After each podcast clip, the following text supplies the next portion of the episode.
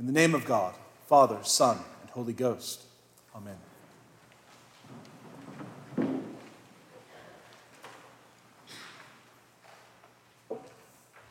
Is physical attendance at church important? And if so, why? These are vital questions for which we, the church, need an answer. Culturally, church attendance has been in a rather tumultuous decline for decades across most, if not all, denominations. The reasons for this are many and varied, but there is no denying that many people around us no longer see the Christian life or regular attendance at worship as things that they need or want. Even among those who would yet call themselves faithful Christians, regular attendance, more than once or twice a month, has waned. The last 17 months of pandemic have only accelerated those trends and altered many of our routine activities. Even with a few, if any, COVID protocols remaining, there are yet those, for good reason, who do not yet feel safe attending. And not a few people have become accustomed to the blessing of being able to worship and watch from the comfort of their homes. And then, of course, there are those who are simply no longer in the habit of attending church and have filled their Sunday mornings with other things. So the question remains Is regular physical attendance at church important? The gospel passage today helps us answer that question with a definitive yes. The message of Jesus to the crowds and to us puts a laser sharp focus on our need for spiritual refreshment. When combined with the teaching of the church fathers about this passage, it becomes clear that attendance at worship, and in particular the receiving of the Eucharist, is vital and the best possible way to receive what we desperately need from Jesus. To help us understand this more deeply, I want to ask three questions of our gospel passage this morning.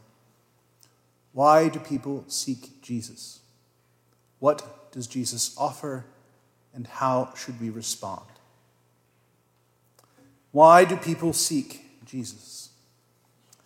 This week's gospel passage switches from the Gospel of Mark over to John, but it picks up the story in exactly the same place where over the previous two Sundays we have heard about the teaching of the miraculous feeding of the 5,000 from just a few loaves of bread, and Christ walking across the water in the dark of night to his disciples. These are the same stories that come right before our passage today. In our passage, the crowd has woken up they were fed by Jesus the night before, and they realize that he and his disciples are no longer around. They've gone across the sea. So they go and look for Jesus where he naturally would have gone, to the home base of Capernaum. And they somewhat incredulously ask Jesus when they see him, Jesus, when did you get here? Even at face value, that question is obviously not the right one. It's obviously sometime between dinner last night and this morning. So Jesus cuts to the chase. You are not seeking me because you saw the miracle of the feeding. You are not seeking me because you believe that I am the Christ. No, you came looking for me because you ate and were filled. You want more food as they continue and even ask Jesus, Well, what sign will you give us that we should believe in you? Our fathers ate manna from heaven. Their minds are still focused on physical food, not the eternal benefit that Jesus clearly declares is available to them. St. Augustine broadens the reality of this situation that happened with Jesus and the crowds to us in the church. Quote How many seek Jesus for no other objective than to get some kind of temporal benefit? One has a business that has run into problems and he seeks the intercession of the clergy. Another is oppressed by someone more powerful than himself and he flies to the church. Another desires intervention with someone. One person wants this, another wants that. The church is filled with these kinds of people. Jesus is scarcely sought after for his own sake. End quote. Why do you seek Jesus and his church? Truly, our own motivations might be as varied as the reasons that many have left the church. But one thing is certainly clear what the church cannot primarily be is a social club, a source of humanitarian aid, or a place for networking. While we may do those things as a community, what is first and central is that we must seek Christ for his own sake and for what he alone provides. So, what does Jesus offer? What makes the church distinct from every other institution is the person of Jesus Christ, who declares to us this morning that there is a food that endures unto everlasting life, and that it is the Son of Man alone who provides it. Later in the passage, he says that he himself is the bread of life, the bread which satisfies not only our deepest hunger, but also our thirst. John Chrysostom puts it this way Quote, I fed your bodies, Jesus says, so that after this you might seek that other food which endures, which nourishes the soul. End quote. Perhaps you missed the switch of language that Jesus used about food in the midst of this passage. He starts talking and reflecting on the miracle of the bread.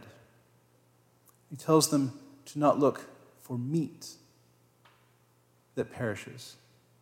He switches from bread to meat, another word for meat being flesh. He himself says that he is the bread. He uses the terms almost interchangeably bread and meat, bread and flesh. This idea is picked up on by Ephraim the Syrian, who teaches the following quote, Our Lord made bread in plenty from just a little bread, and he changed water into wine at Cana. He first sought to accustom their mouths to his bread and wine until the time would come for him to give them his blood as well as his body. He allowed them to taste the superabundance of transitory bread and wine so that he might excite them to a superabundance of his living body and blood. He enticed us with these things that are pleasing to the palate to attract us towards that which vivifies the soul. End quote. Church, we need the bread of life and the meat that endures to eternal life. We need Jesus, and the church fathers are nearly unanimous in reading this passage as touching to the Eucharist. So we need to receive Christ in the sacrament of the Eucharist wherein we receive into ourselves the bread and the wine, the body and the blood. The sacrament in which we are fed a food that never perishes. Beginning at the Last Supper, the tradition of the church, as then handed down by the apostles and taught by the fathers, is that the Eucharistic feast is an integral, central, and ongoing part of the life of a baptized Christian we should regularly find ourselves at the table receiving Christ into ourselves and being enlivened in our souls. And speaking of the Eucharist, another church father, Cyril of Alexandria, declares the following quote, The holy body of Christ gives life to those who have it within themselves, inasmuch as it is commingled with our bodies. Since those things are so, let those who have been baptized and who have tasted the divine grace understand this. If they are sluggish or reluctant about going to church and for a long time keep away from the Eucharistic gift, they decline to be enlivened. End quote. How then do we respond? The teaching of this passage and of the church is clear. We must seek Christ for his own sake for what He alone can offer, that nothing else in the world can fill the void of our spiritual need for food and nourishment. This is primarily received through the Eucharist. There is no other good answer other than being present with and among the gathered body of Christ to receive and be enlivened by the sacrament. Certainly, without question, it is a blessing that we have the capability to live stream our services, especially for those who are sick, homebound, or traveling for a season. There are good and right reasons for partaking in our services that way, and the Church has a long history of having reserved sacrament so that the clergy can take communion to those who cannot attend. But those who are able should regularly find themselves gathered in person for worship and to receive the Eucharist. I recognize I'm preaching largely to the choir. We need to be strengthened by one another in our common faith and in our shared communion of the body and blood of Christ. That, church, is life.